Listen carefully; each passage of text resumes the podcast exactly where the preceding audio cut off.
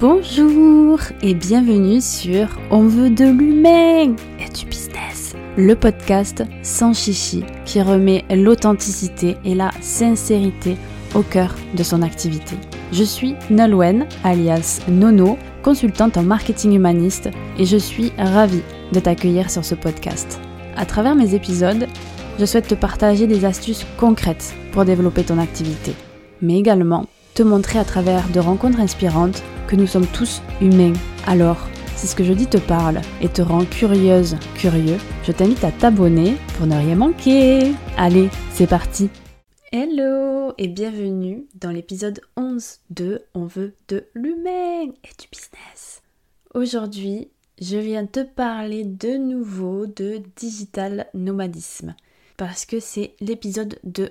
Dans l'épisode 1, je vous ai parlé de tout mon périple, mais aussi beaucoup d'organisation. Comment gérer son activité tout en voyageant? Parce que non, ce n'est pas facile du tout.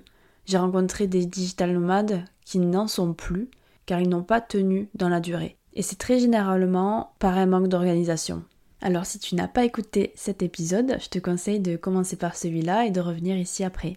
Dans ce deuxième épisode, je vous parle rapidement d'organisation, encore une fois, mais je vous parle plus de vacances. Ensuite, je vous parle de rencontres. Est-ce que c'est facile de faire des rencontres et comment en faire Pour ensuite finir par euh, mes challenges et mes plus beaux moments en tant que digital nomade? C'est parti, on recommence à parler un petit peu d'organisation, mais d'organisation différemment parce que j'ai envie de vous parler de vacances. Genre de poser, de rien faire de ne pas être sur son business. Et pourquoi je le mets avec l'organisation? Parce que pour moi, à partir du moment où tu planifies, où tu organises tes prochains mois, eh bien, c'est important de te poser aussi tes vacances et même de les poser en premier, de faire une vraie pause, quoi. En fait, on le sait, dès qu'on pose, dès qu'on lâche prise sur quelque chose, c'est à ce moment-là qu'on va avoir euh, les haha moments, comme on dit. Tu sais, les trucs qui vont te venir à la tête, euh, genre l'idée de fou. Voilà, ta créativité augmente quand tu coupes. C'est aussi pour ça qu'on dit, quand tu vas sous la douche, c'est le moment où tu as les meilleures idées. Bah, c'est exactement pour ça. C'est à partir du moment où tu lâches prise, la créativité augmente et tu deviens un génie. Alors autant le provoquer et en fait poser des vacances dans ton agenda. Mais alors quand tu es digital nomade, bah c'est encore plus important, tu pars à l'autre bout du monde, ou pas d'ailleurs, digital nomade c'est un peu partout en fait. Mais tu, tu, vas découvrir des, nouvelles, des nouveaux endroits, des nouvelles cultures, et tu prends pas le temps d'aller visiter. Bah en fait pourquoi tu pars? Pour moi ça sert presque à rien, ou sinon de, de profiter de logements moins chers, etc. etc. Mais mais généralement, les digital nomades, euh, enfin pour moi, ce qui, ce, qui, ce qui serait normal, ça serait de, de kiffer le voyage. Et donc de prendre ces pauses-là, de prendre des vacances pour aller kiffer sa vie et faire des voyages euh, de fou. En, tout cas, c'est ce que j'ai fait moi. Avant de partir, j'avais planifié euh, mes vacances au Laos. Donc deux semaines au Laos. Et j'ai même élargi un petit peu vu que j'ai pris trois semaines de vacances en tout. J'avais tout planifié et au moment où je suis partie en vacances, eh ben j'étais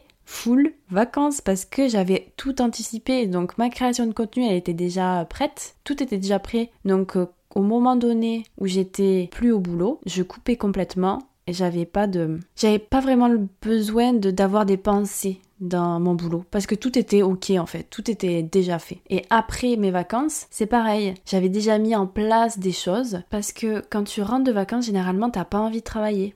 c'est comme ça. Donc il faut pas euh, poser des rendez-vous euh, dès que tu rentres de vacances quoi. Imaginons tu rentres vendredi et que genre le lundi tu te mets un rendez-vous client. Non mais mon dieu, l'horreur non, non, non. Laisse-toi une petite semaine, tranquille. Si t'as pas le choix, ok, mais déplace-le plus vers le jeudi, pas le lundi, quoi. Laisse-toi le temps de, de, revenir petit à petit en selle. Et quand tu planifies tes vacances, tu planifies aussi ta rentrée de vacances. Au moment où tu rentres de vacances, tu sais ce que tu dois faire. T'as pas besoin de perdre beaucoup de temps pour te dire qu'est-ce que je dois faire ce matin, j'en étais où, etc., etc. Donc si j'ai un conseil pour toi, planifie vacances, même si tu débutes dans l'entrepreneuriat, même si tu ne vis pas encore de ton activité, c'est important les vacances, donc vas-y, pose-les dans ton agenda. Même que ça soit 4 jours, 5 jours, c'est ok. C'est toujours mieux de faire une semaine, voire deux semaines, mais pause, coupe. Allez, c'est bon, on clôt le sujet de l'organisation et on avance et là on va parler de rencontres. Est-ce que c'est facile de rencontrer du monde quand on voyage? Est-ce que moi j'ai rencontré beaucoup de personnes? Est-ce que j'ai rencontré des digital nomades? Et si oui, comment est-ce que j'ai fait pour les rencontrer? Alors déjà, il n'y a rien à voir entre quand tu bosses chez toi tout seul et quand tu pars en tant que digital nomade, que tu pars voyager et que tu travailles en même temps c'est totalement différent et en termes de rencontres, ben, il n'y a pas photo. Mais en tout cas, pour moi, il n'y a pas eu de photo. Euh, il n'y a pas eu photo. J'ai rencontré plein, plein, plein de monde, que ce soit des digital nomades ou que ce soit aussi des voyageurs. Parce que ce qui est cool aussi, c'est de ne pas s'enfermer auprès d'autres entrepreneurs. Et c'est ça que j'ai aimé. Parce que là, les voyageurs que je rencontrais aussi, ils vibraient les mêmes valeurs que moi. Parce qu'on avait une passion en commun, c'était les voyages, l'aventure le fait d'être très autonome, courageux aussi, parce qu'il faut avoir du courage de partir à l'autre bout du monde euh, en sac à dos, d'être un petit peu contre euh, la société, tu vois, un petit peu le truc de euh, je sors d'études, je fais des grandes études, j'ai mon petit CDI, ensuite j'achète une maison, ensuite je me marie, et puis le petit bébé arrive, voilà. Et généralement, les voyageurs, ils sont pas dans cette lignée-là. Donc, c'est sûr que ça vibre avec moi. Ils sont aussi euh, un peu plus dans, dans un mindset davantage de croissance, pas un mindset fixe. Ils sont dans la découverte, dans la découverte d'eux-mêmes, parce que quand tu voyages, t'apprends sur toi énormément, comme un entrepreneur aussi apprend énormément sur lui. Donc en fait, quand tu voyages, tu, tu rencontres d'autres personnes. Parce que je pense que c'est le vice, ça aussi, de l'entrepreneur, c'est de s'enfermer dans ce cercle-là et d'être un petit peu dans un monde à part. Et des fois, on oublie en fait ce qui se passe à côté. Et c'est important en fait d'aller voir ce qui se passe à côté. Et c'est vrai qu'en voyage, bah, tu peux le faire facilement. Donc pour moi, oui, c'est facile, mais après, il faut, il faut y aller. Et peut-être que tu es introverti et que aussi tu es timide et que tu as du mal d'aller voir les gens. Bah écoute, euh, je tiens à dire que j'étais pareil. Pour moi, c'était très difficile d'aller par exemple à une soirée où il y a du monde. Je vais être celle qui va raser les murs. tu vas pas me voir. J'ai peur. Quand je parle euh, en public, avec du monde autour. Si j'ai une personne en face de moi, ça peut passer maintenant. Enfin maintenant ça passe très bien, mais quand j'ai beaucoup de monde, bah ma gorge se serre, j'ai du mal à parler en public, euh, je suis stressée. J'ai toujours été euh, non en fait, j'ai pas toujours été quand j'étais petite, j'étais hyper sociable. Mais plus je grandissais, plus j'étais timide. Et avec des expériences, plusieurs expériences, j'ai un petit peu vaincu ma timidité. Et quand tu voyages, bah, ça se fait aussi tout seul, ça se fait naturellement. Au début, bah, tu vas peut-être pas oser aller voir les gens. Et au final, bah, petit à petit, tu te challenges parce que moi, c'est comme ça que je fais. Quand j'arrive pas à faire quelque chose, quand je n'ai pas quelque chose et que je veux devenir cette version-là, eh ben, je pose des actions. Par exemple, je veux être une version, une Nolwenn qui est sociable, qui arrive à parler à plein de monde, qui arrive à se faire des amis dans la rue, qui arrive à se faire des amis au restaurant, etc., etc. Mais qu'est-ce qu'elle fait en fait? Comment elle agit? Eh ben elle y va. Alors du coup, je me challengeais. Quand j'entends parler un petit peu, hop, je vais parler Ah, toi t'es français, nanani, nanana. Ou je rentre dans les conversations. Et plus ça va, et plus tu pratiques, et plus ça devient facile. Et après aussi, tu peux rencontrer des entrepreneurs des... ou des voyageurs à travers des groupes Facebook ou WhatsApp. Donc il y a toujours des groupes Facebook pour tout. Mais imaginons en Thaïlande, expat euh, en, Thaïlande, ça peut être français, français en Thaïlande. Si tu ne sais pas trop parler anglais et que tu veux rencontrer des Français, ou juste parce que tu as envie de rencontrer des Français, tu as euh, tout plein de, de, groupes Facebook comme ça, Digital Nomad in Thailand. Et après, tu as aussi des groupes WhatsApp. Et ça, c'est plutôt pas mal parce que c'est très actif, quoi. Enfin, ça dépend les groupes, bien sûr. Mais il y a du monde qui poste et euh, qui font des propositions. Ah, tiens, ce soir, euh, j'ai envie d'aller euh, manger au marché. Qui, est-ce qui veut, qui est-ce qui veut venir? Ah, est-ce qu'il y a des femmes entrepreneurs ici? On se crée notre groupe WhatsApp, etc., etc. Comment les trouver? Moi, je les trouve aussi avec les groupes Facebook. Donc, ce que je faisais, c'est que sur, par exemple, Digital Nomad in Thailand, j'allais dans la barre de recherche du groupe et je marquais WhatsApp. Ou après aussi, euh, ce que je faisais, c'est que je cherchais beaucoup dans le groupe pour voir s'il n'y avait pas euh, justement des personnes qui proposaient euh, des activités, etc. Et après, bah, tu réponds parce que si tu ne peux pas voir du monde si tu ne mets pas en action en fait. C'est comme ici en France, tu peux faire plein de réseautages partout, bah si tu vas pas, si tu ne te mets pas en action pour les chercher et pour y aller, bah tu ne pourras pas rencontrer du monde. Donc si tu as du mal à rencontrer du monde, vas-y, vas-y petit à petit et euh, challenge-toi Parce qu'en fait, c'est tellement cool de rencontrer du monde. Parce qu'en fait, ça te permet de rencontrer des personnes qui vivent exactement les mêmes choses que toi. Parce que ouais, tu te rendras compte qu'en fait, ce que tu vis, tout le monde le vit. T'as l'impression d'être seule à chaque fois, tu vois. Moi, je sais que j'ai toujours eu la sensation d'être différente euh, des autres, de venir d'une autre planète, etc., etc. Et plus ça avance, et plus je match avec des personnes qui sont comme moi et qui pensaient exactement comme moi.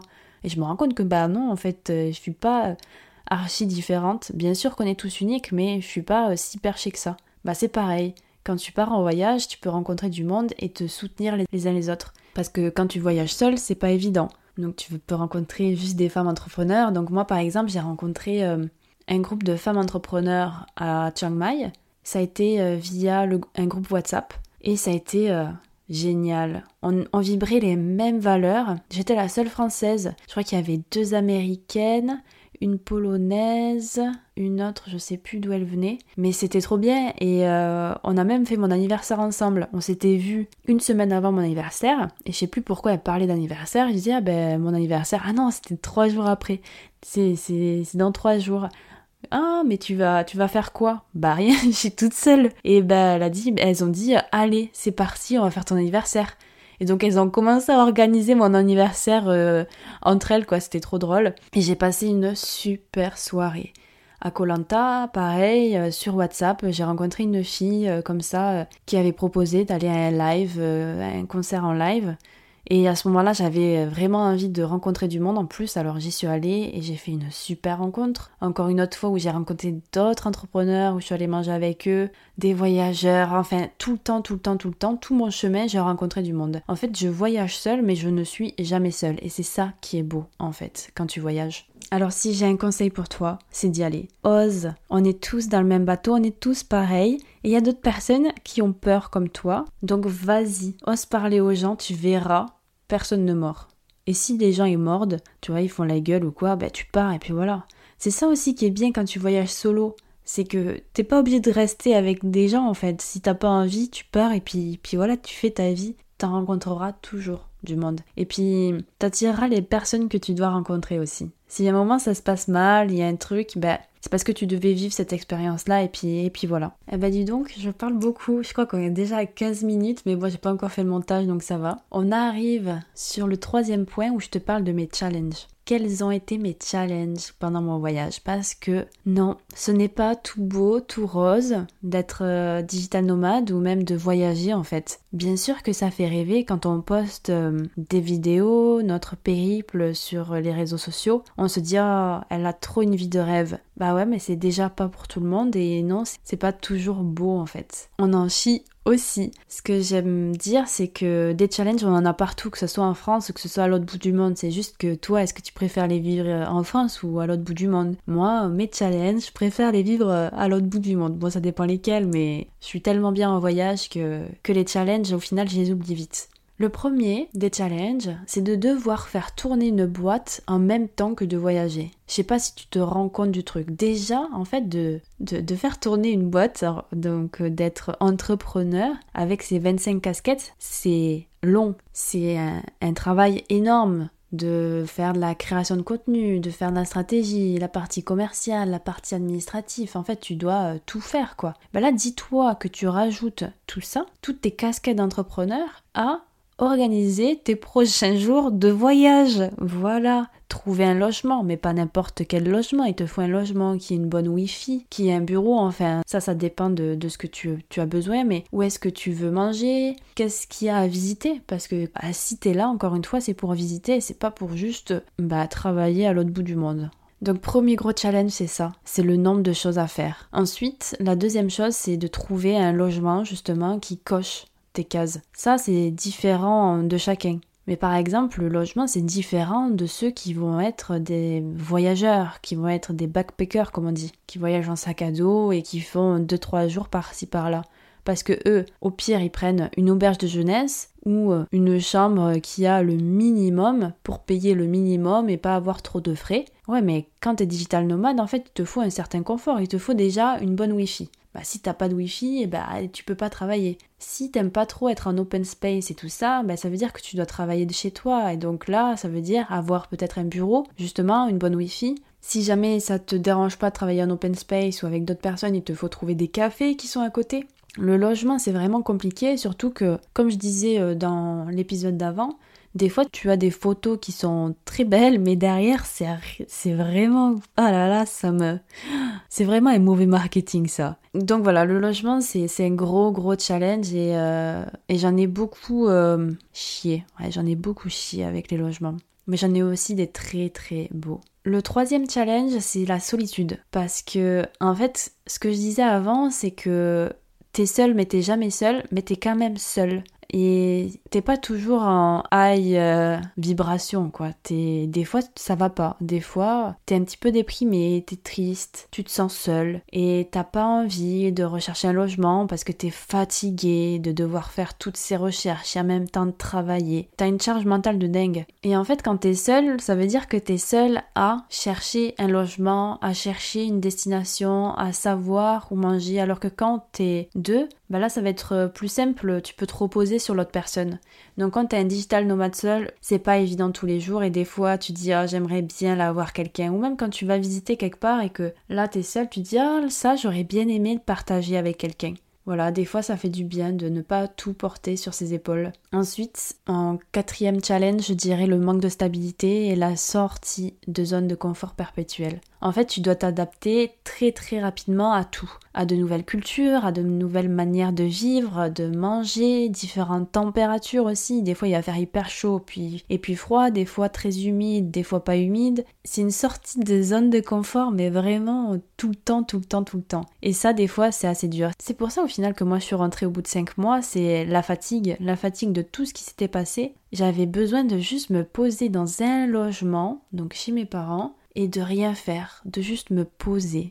J'avais vraiment besoin de ça. Et ça fait grave du bien. Donc le manque de stabilité, c'est aussi un challenge. Et quand tu débutes dans le digital nomade, tu sais pas vraiment où est-ce que sont les endroits que tu kiffes, où tu y resterais bien, parce que bah t'y es jamais allé quoi. Donc en fait tu testes sur le moment et puis des fois tu dis bah en fait j'aime pas du tout, comme Chiang Mai par exemple, je devais y rester. En fait j'ai pas aimé. Ok bon ben il me faut trouver une autre solution parce que j'ai pas le choix et que je me vois pas rester ici. Donc euh, voilà. Et mon plus gros challenge, et au final euh, qui, regroupe tout ça, euh, c'est la fatigue mentale. Qui s'est passé à Chiang Mai, par exemple, bah, le fait que, comme j'ai raconté dans l'épisode 1, en fait, je pensais y rester et je pensais vraiment que j'allais adorer sur place. Et puis euh, puis au final pas du tout. Euh, j'ai pas pas apprécié. Il y a un endroit où j'ai apprécié dans le sud de Chiang Mai mais sinon j'ai vraiment pas apprécié trop trop de monde. Pas du tout euh, en adéquation avec ce que je veux. Et là à ce moment là c'était vrai vraiment dur. En termes de, de charge mentale de toutes les choses que je devais faire. Et donc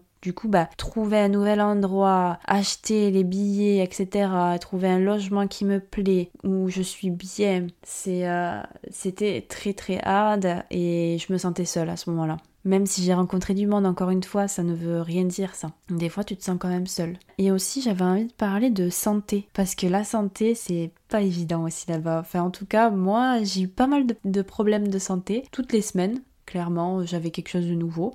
J'ai eu des grosses allergies euh, qui me démangeaient sur, le, sur tout le corps. Donc je suis allée euh, plusieurs fois euh, bah, au docteur. Et puis quand tu vas chez le docteur, quand tu vas au docteur au, Laos ou en Thaïlande, t'es pas trop confiant, tu vois. Il y a des choses qui peuvent t'arriver en France. Genre un mal de ventre, tu vas vomir, c'est ok. Tu, tu dis, bon, j'ai une petite gastro. Mais quand ça t'arrive au Laos ou en Thaïlande, imagine, tu te dis ça y est, je vais mourir, je vais mourir, j'ai attrapé je sais pas quoi. Il vaut, mieux pas aller sur internet dans ces moments-là parce que sinon tu, finis en PLS, tu dis bon c'est bon, euh, j'ai chopé euh, je sais pas quoi, euh, une maladie qui vient de là-bas, il me reste une semaine à vivre, je suis fini quoi. Donc la santé c'est pas c'est pas évident. Même si par contre j'ai toujours eu de beaucoup beaucoup de chance par rapport à ça.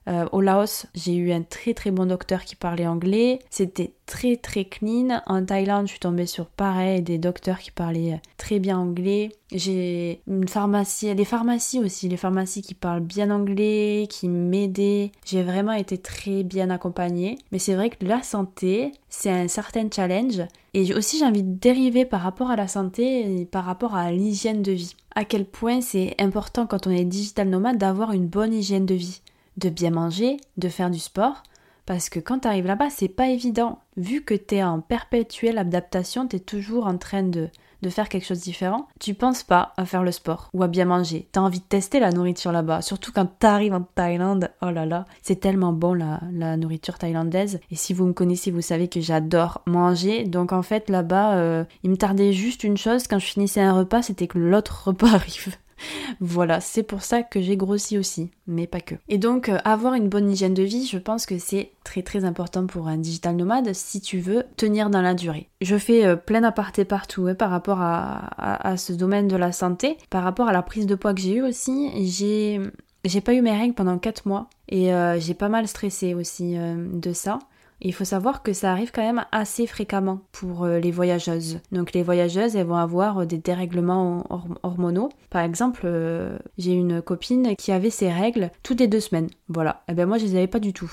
Donc ça n'a pas aidé par rapport à, à, ma prise de poids. Donc vraiment la santé c'est un gros sujet. Alors si j'ai un conseil c'est fais-toi plaisir par rapport à la nourriture, par rapport à tout ça, mais ne t'oublie pas. Un digital nomade doit tenir dans la durée. Alors si tu n'as pas une bonne hygiène de vie, eh ben, ça va se répercuter sur ton travail. Donc euh, fais du sport. Voilà, tous les deux jours, tu vas faire du sport. Fais attention à ton alimentation. Prépare tout ce qu'il faut pour les médicaments. Si tu es sujet euh, aux allergies, prends des antihistaminiques euh, avec toi euh, bah, pour en avoir sur place. Donc voilà, fais bien ta trousse de, de médoc avant de partir parce que ouais, ça te servira. Et n'aie pas peur, en fait, quand il t'arrive des choses là-bas. Généralement, la plupart du temps, en fait, c'est pas grave.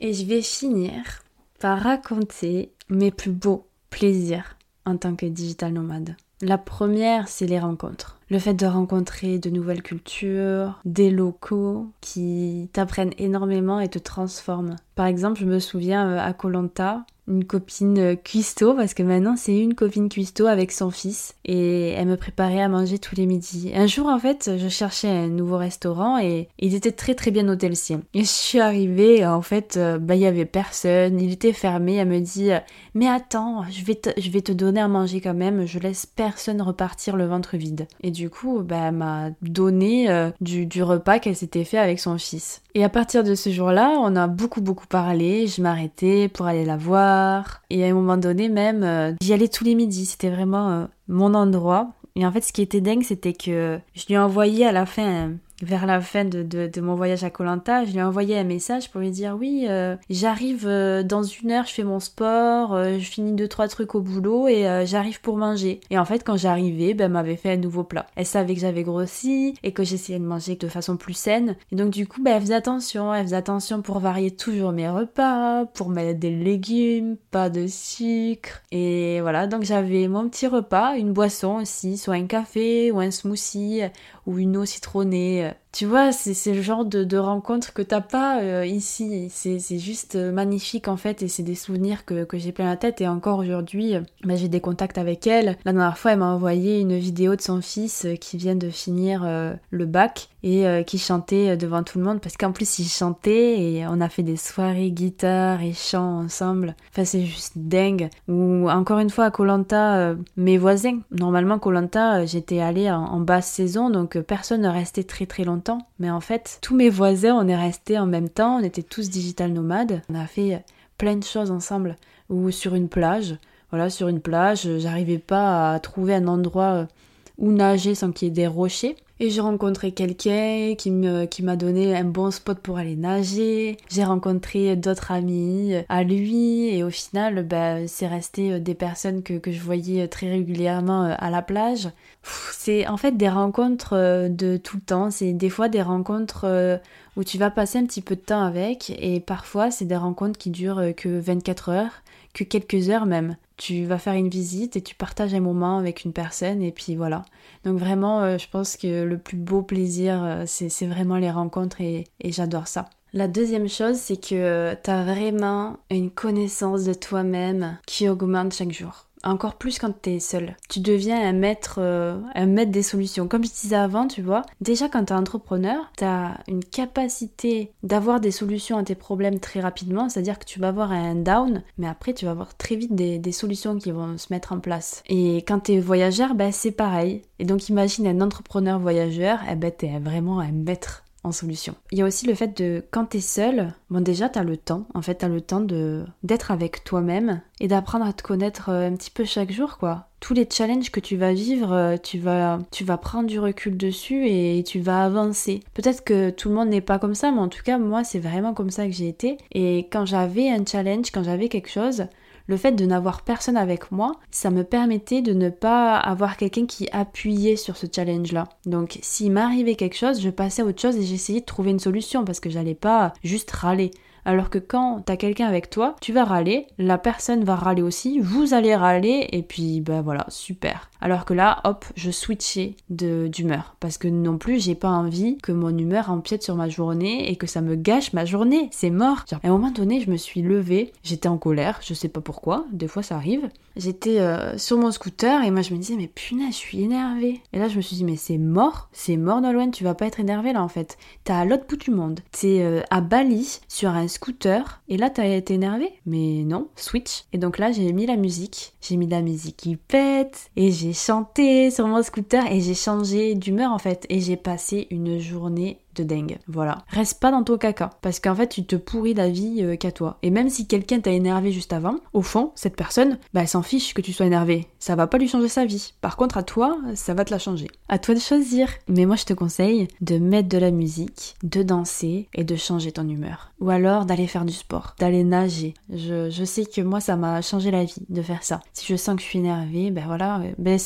j'ai donné les exemples que moi je fais. Je vais marcher, je vais faire du sport, je vais nager je vais écouter de la musique. Euh, voilà, ça c'est vraiment les choses qui me permettent de switcher d'humeur. Ensuite, je dirais que c'est de d'être dans le moment présent. J'ai euh, une cliente qui me demandait euh, pourquoi est-ce que je kiffais autant le voyage? Et sur le coup, j'ai pas su répondre et c'est qu'après quand j'ai préparé ce podcast, cet épisode que je me suis dit c'est parce que quand je voyage, je suis dans le moment présent. Quand je travaille, bah je travaille à fond et donc du coup, je suis hyper productive.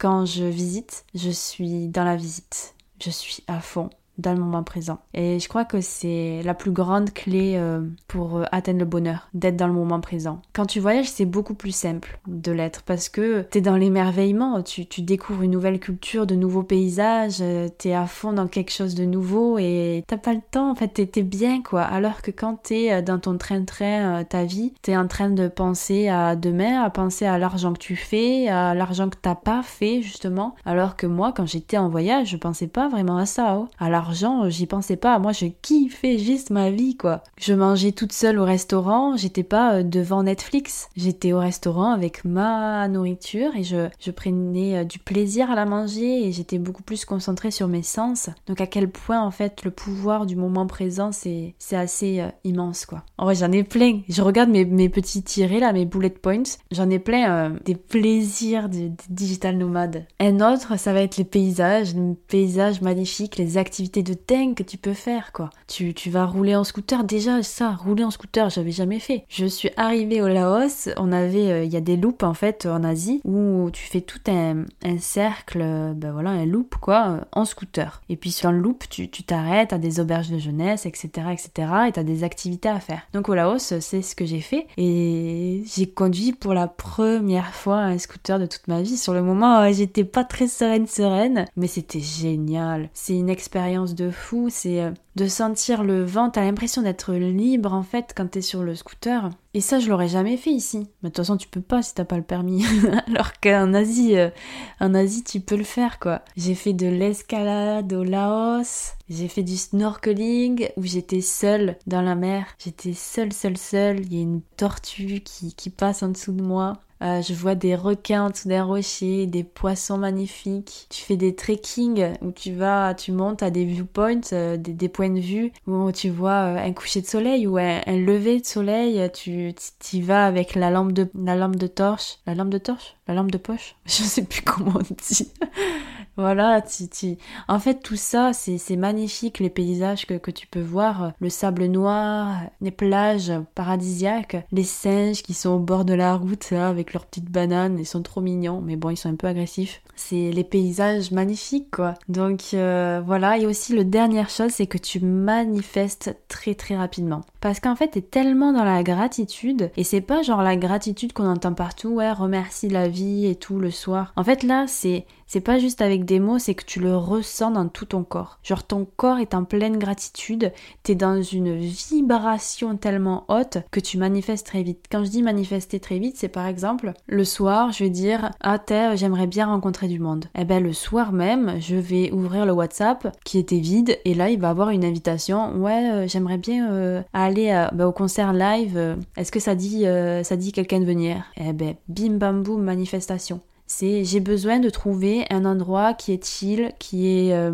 pas touristique, euh, où il fait beau, où il y a la mer. Au moment donné, j'ai quand même trouvé Colanta alors que je connaissais pas cette île. Elle, elle m'est apparue quoi. Donc euh, en fait, tu manifestes très rapidement c'est mais c'est grâce à la gratitude. Il y, a, eu combien de fois où j'ai pleuré de gratitude. Hein. J'étais sur le scooter, je me souviens encore à Bali quand, quand j'ai quitté le sud tout pourri là et que je suis montée dans le nord, euh, j'étais j'étais seule sur la route avec mon scooter et je voyais les, les terrasses euh, de riz et là euh, et là j'ai pleuré. Pleuré parce que j'étais tellement contente d'être ici et, j'étais tellement en gratitude de pouvoir vivre cette expérience là et j'ai tellement remercié la Nolwenn d'avoir pris les billets et d'y être allée que quand t'es en France, tu te dis, ah, euh, flemme et tout, le nombre de choses à faire, mais si, si, si. Genre même là, j'ai la flemme d'organiser mon voyage, mais je sais en fait que ça va être génial là-bas. Et même là, en te parlant, je suis, pleine d'émotions parce que c'est tellement euh, beau de, vivre cette expérience-là. J'ai pleuré une autre fois, encore une fois, sur le scooter parce que, bah, je sais pas, je trouvais ça magnifique. J'ai presque des petites larmes à, l'œil là.